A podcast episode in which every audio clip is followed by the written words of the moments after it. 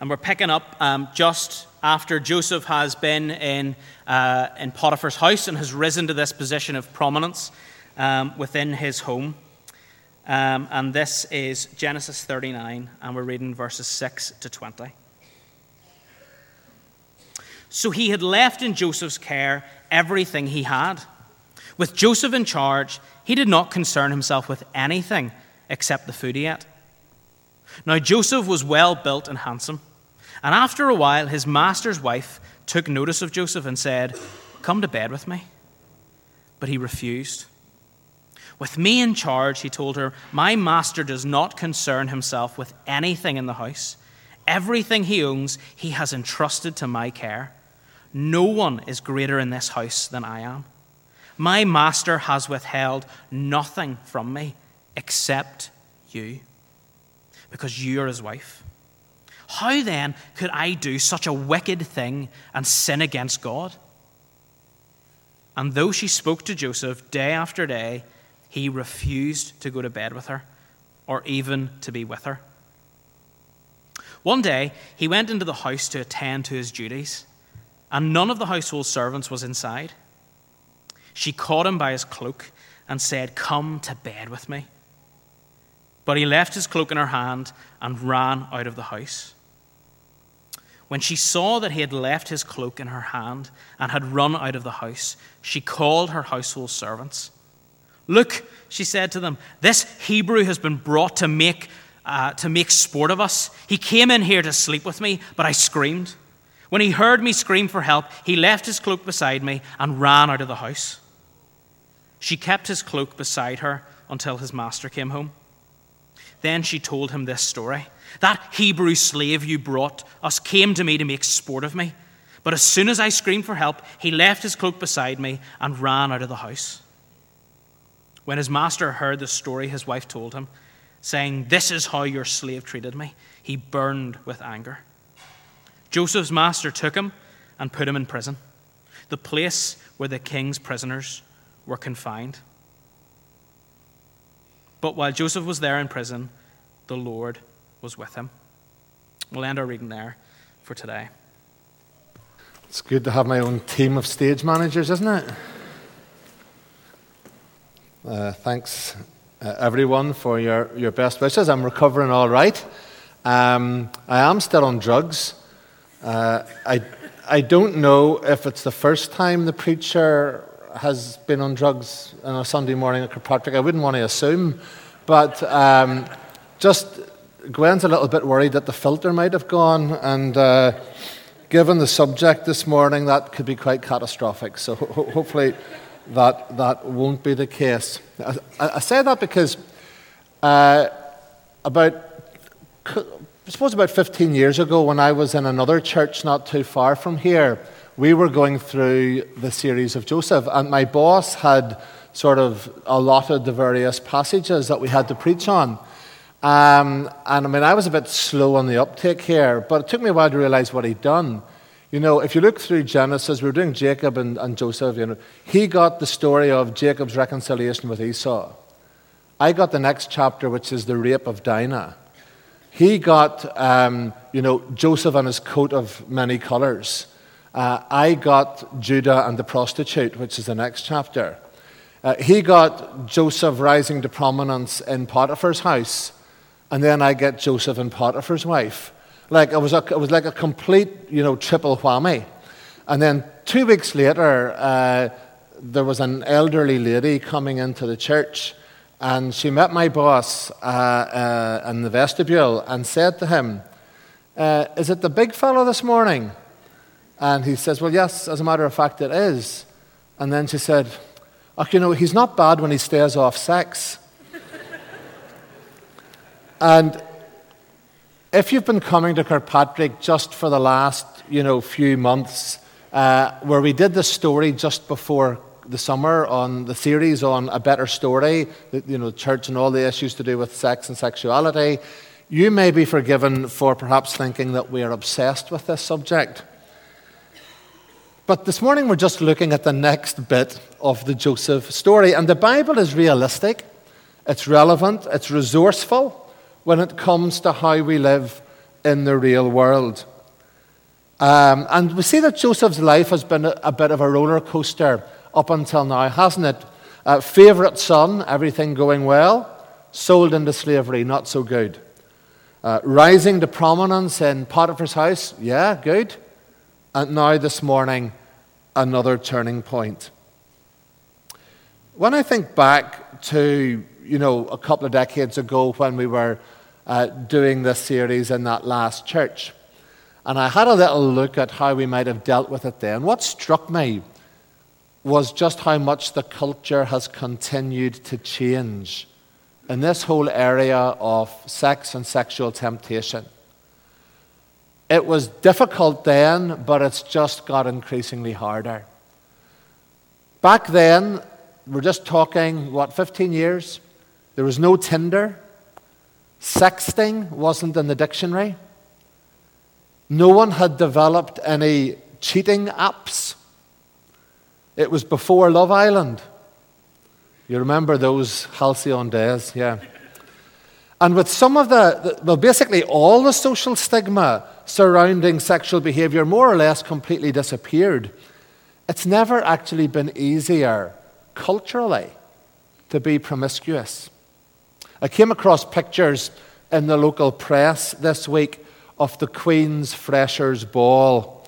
And while I love working with students and all that I do there, let's just say I'm so glad I don't have an 18 year old daughter who might find herself pressured to attend such events. Let's just say the photographs probably wouldn't have made it into the brochure this morning.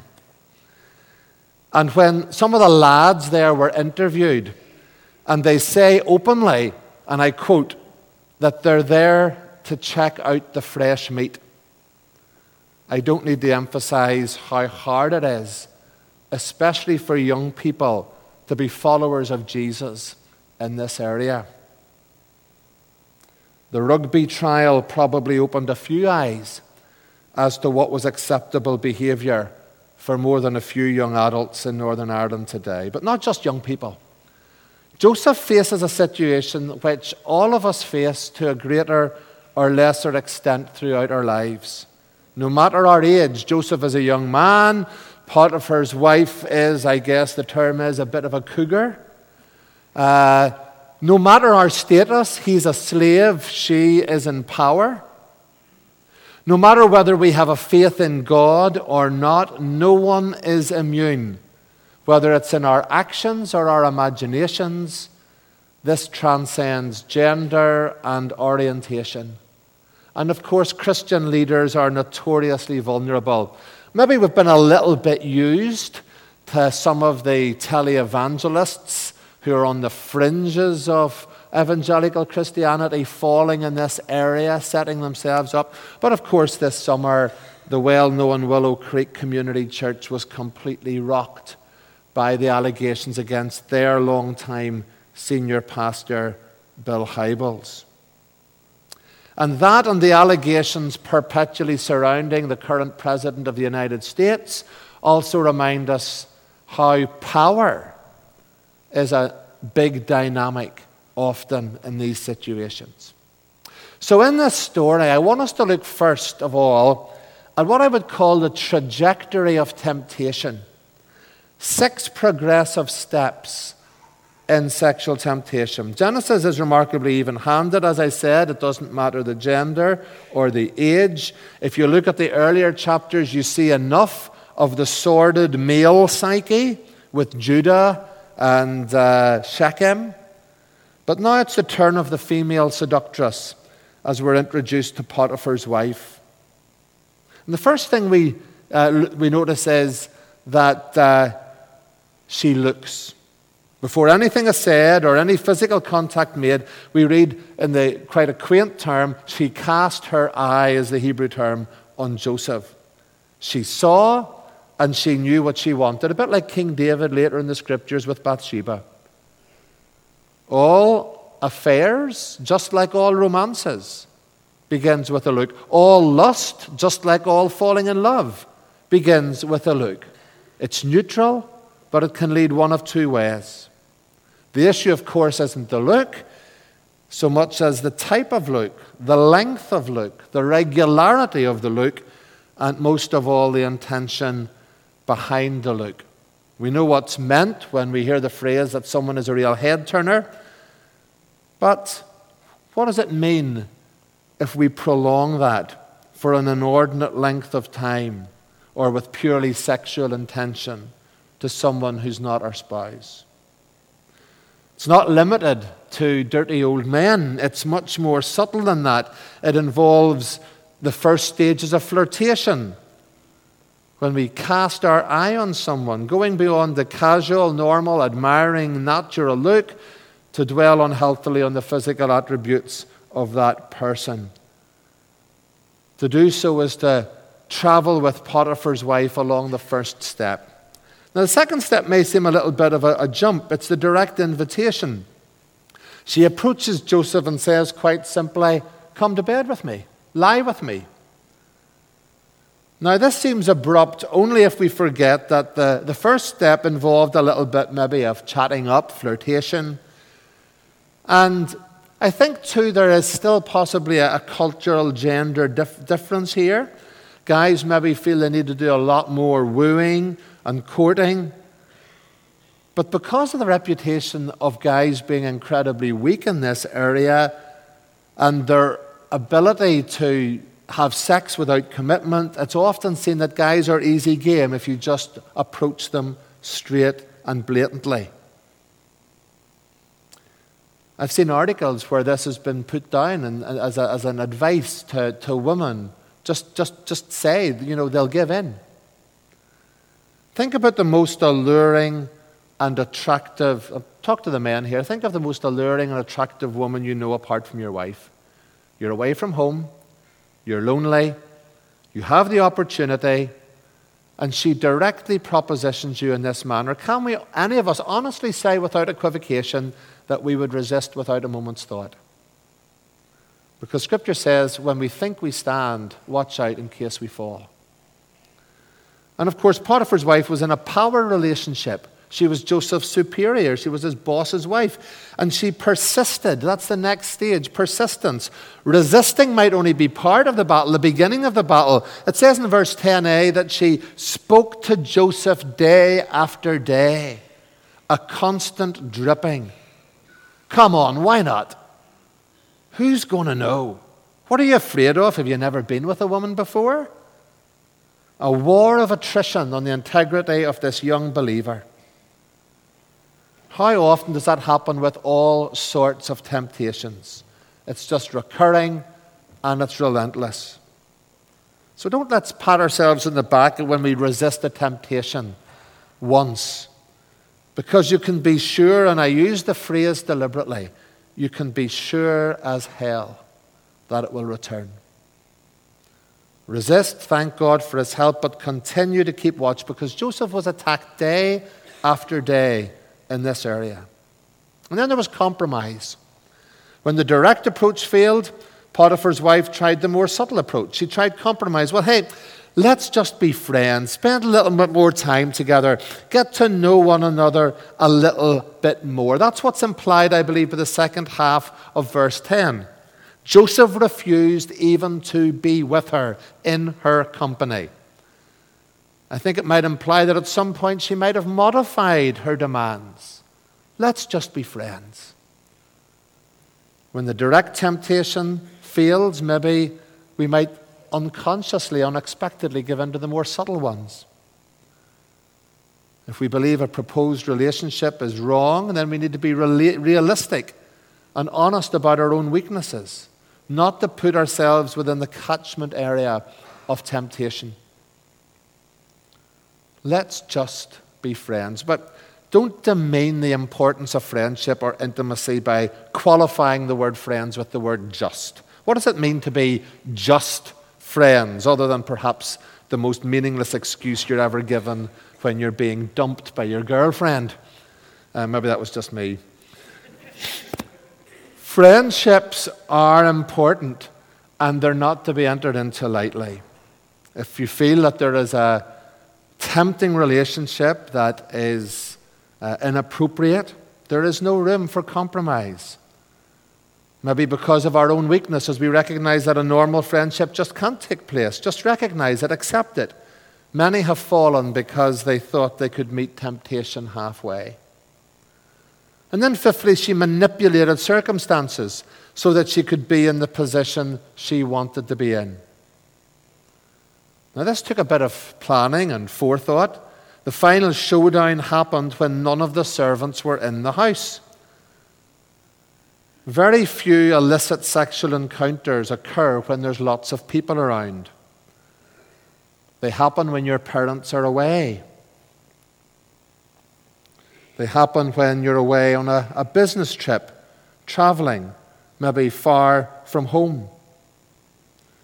And if you're wondering about the wisdom or otherwise of being with someone, it's always worth asking Have these circumstances been engineered? Am I being used here?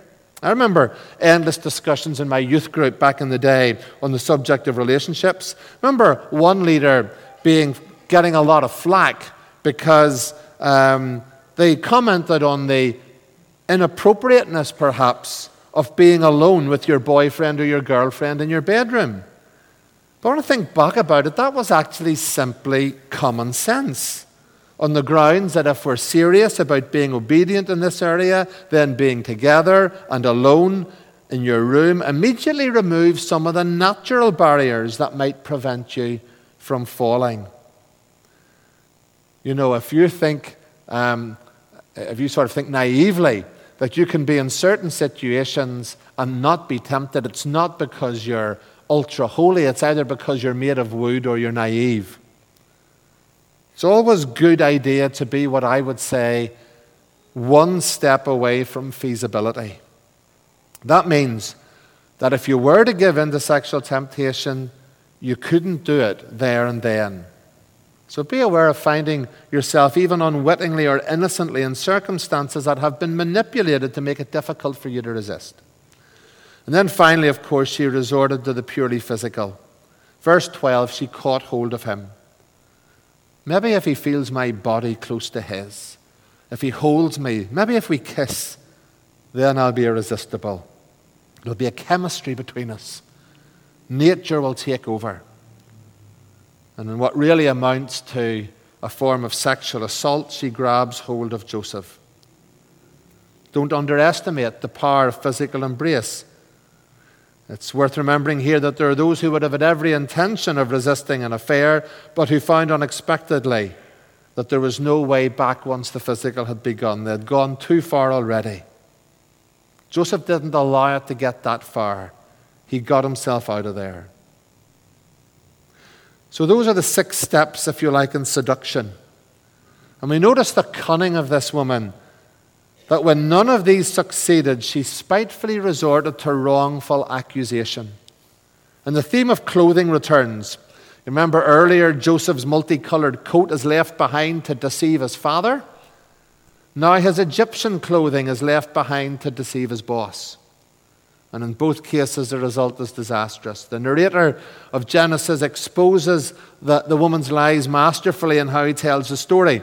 Because the real course of events, you'll know, is she accosts him, she grabs his coat, he leaves, and she calls out in wounded pride. But when she retells the story, she actually reverses everything. He accosts her. She screams out for help and then he leaves and forgets his coat. And what's more, she subtly changes one word so that the garment is not in her hand, which would have implicated her, but beside her, implying that Joseph had left it there when she screamed. And notice that she also says to her husband, This Hebrew slave that you brought in, manipulating. She knew how to press all the right buttons, appealing to her husband's sense of pride. He's been humiliated in his own house by a foreigner and a slave. And his responsibility, he actually was responsible for bringing him there in the first place. She seems prepared to blame everyone but herself. I've concentrated so far on maybe putting ourselves in the place of Joseph, the one tempted, the victim. But I don't want to deny the possibility that some of us from time to time have done the seducing. We've used our sexuality, our popularity, our looks, even our power to cast a spell on others. And if we've been showing up and resisted, how have we responded? Defensively? Blaming everybody else but ourselves, prepared to accuse others and see others suffer rather than lose face and shoulder the responsibility? And if the Bill Hybels episode has taught us anything, it is surely that that will always be a natural reaction.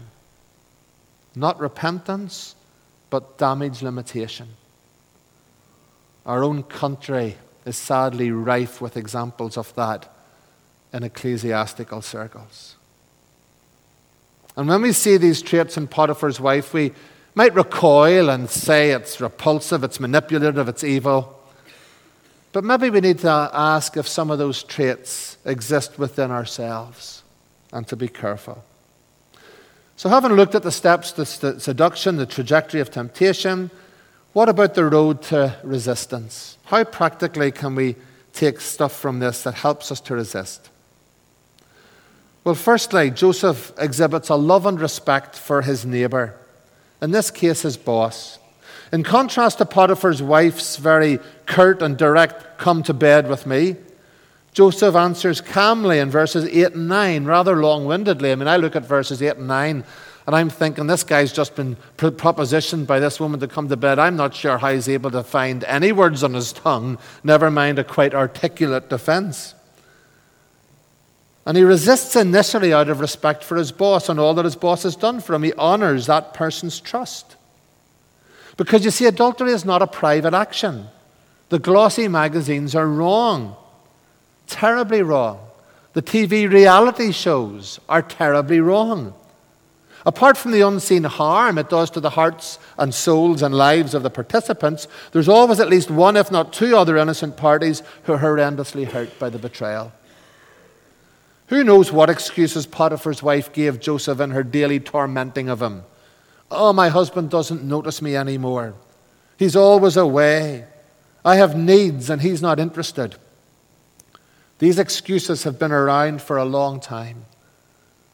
But Potiphar's wife should have been sorting them out with Potiphar, not with Joseph. Whatever the deficiencies in their marriage, and there were obviously some, those were issues that they had to work out. And any temptation in this area, love for neighbor, will involve thinking of the other person, thinking of the third party, thinking of the one we're com- covenantly committed to in marriage, and how we need to love them more appropriately. But Joseph didn't just resist on the grounds of love for neighbor. He primarily resisted out of love for God. Verse 9 How could I do such a wicked thing and sin against God? now, bear in mind Joseph's situation here. In Canaan, his homeland, he was history, dead.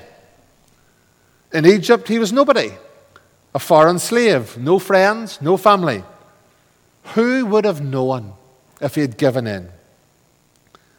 I think if we're all honest, we will recognize that many of our more serious temptations we resist out of a fear of being found out. We fear for our reputation and our name. But what if? What if it could be virtually guaranteed that nobody would ever find out?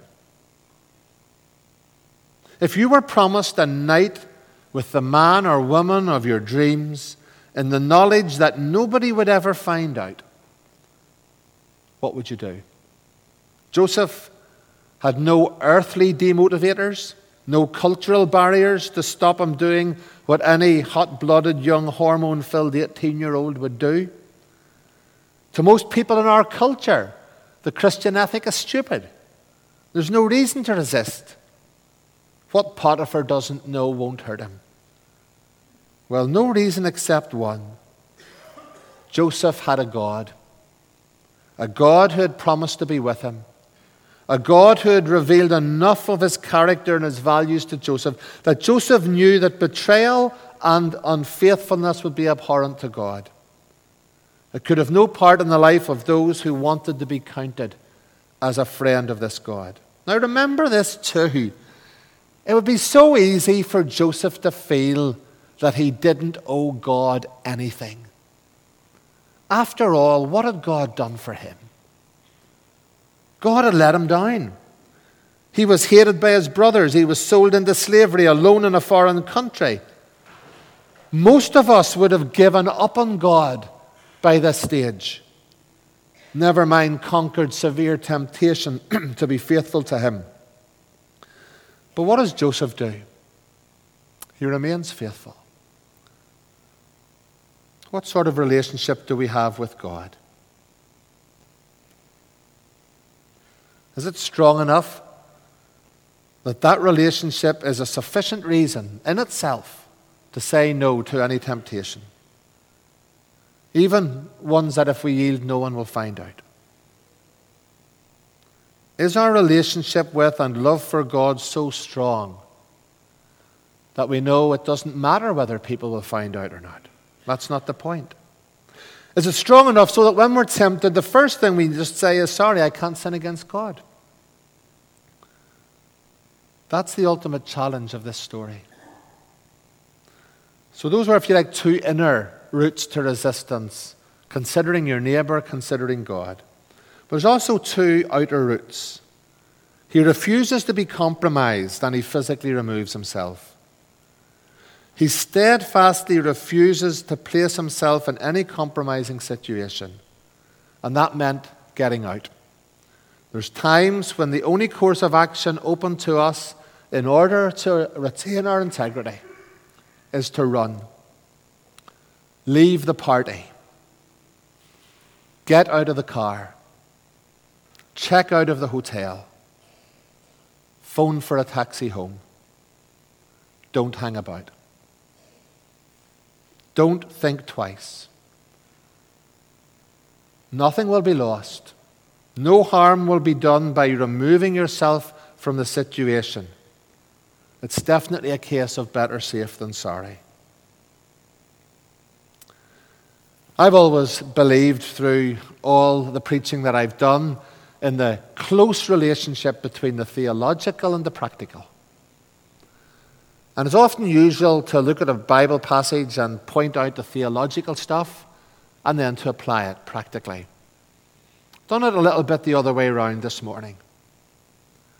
We've gone for the practical, and I hope it has been practical. And I want to close with what a passage like this tells us about God, the theological, because that will be the motivator. And a couple of really important things.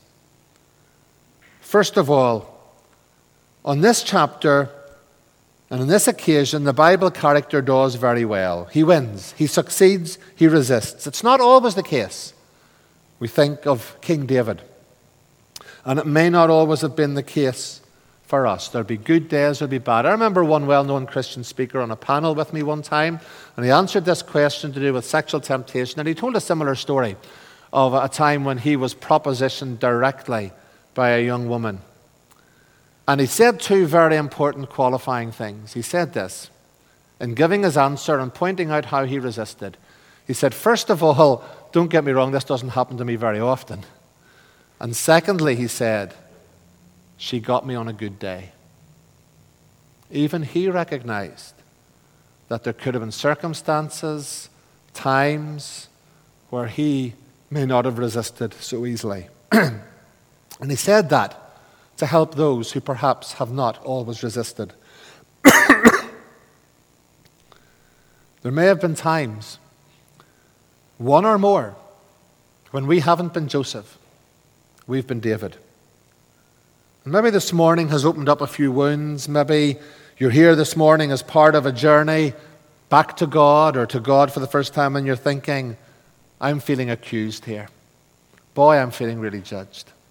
That's not the purpose of the passage, it's not the purpose of the sermon.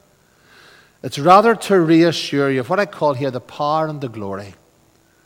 No action, no sin, past or present, is beyond the grace of God to heal and forgive. Stephen read the verse in Hebrews 4. Jesus Christ tempted in every way, just as we are, and yet he did not sin.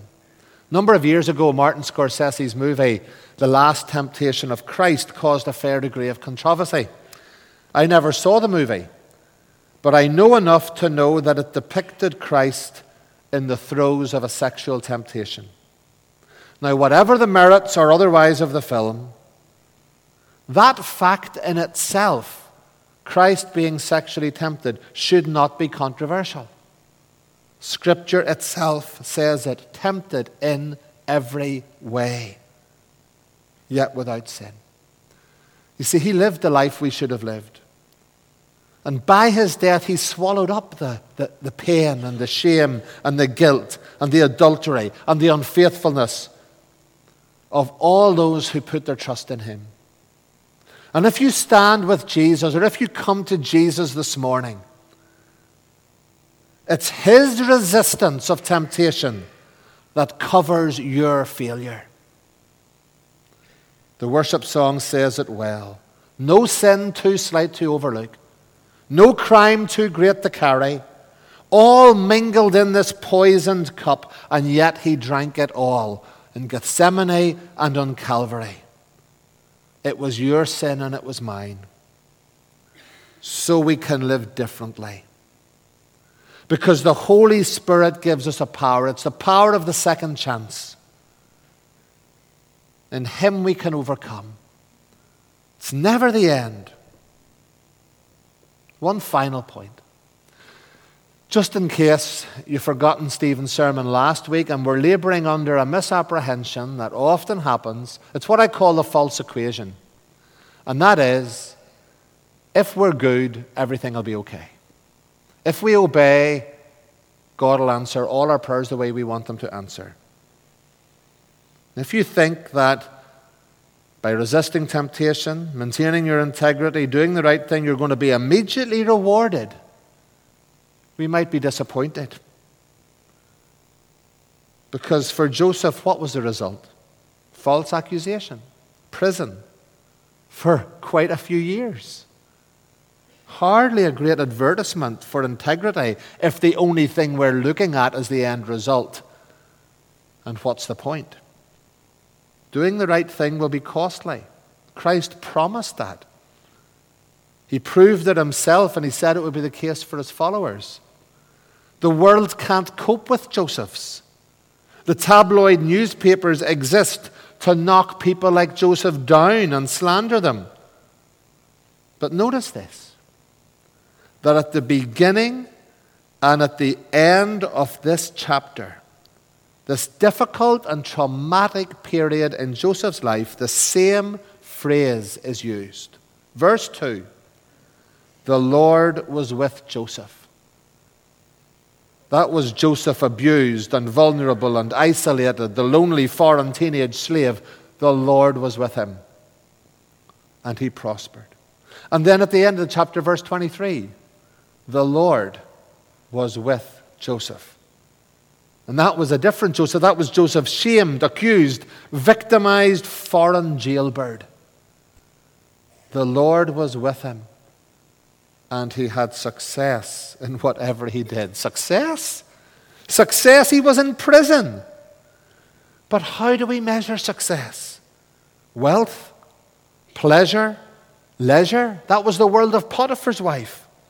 Is that success? Or do we measure it in character terms? The integrity of a Joseph.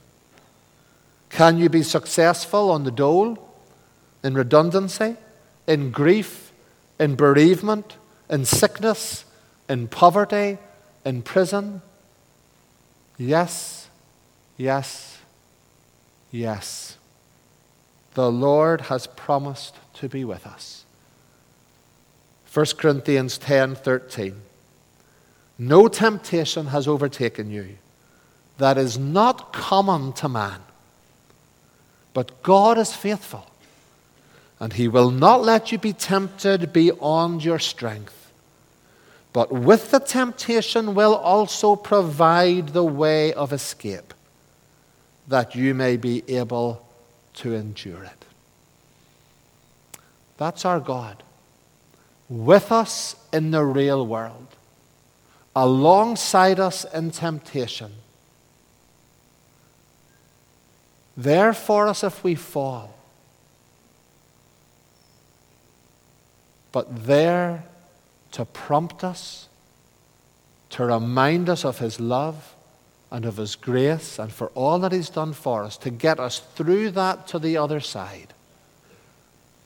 And may that be the Lord that goes with each one of us into this week and beyond. Let us pray.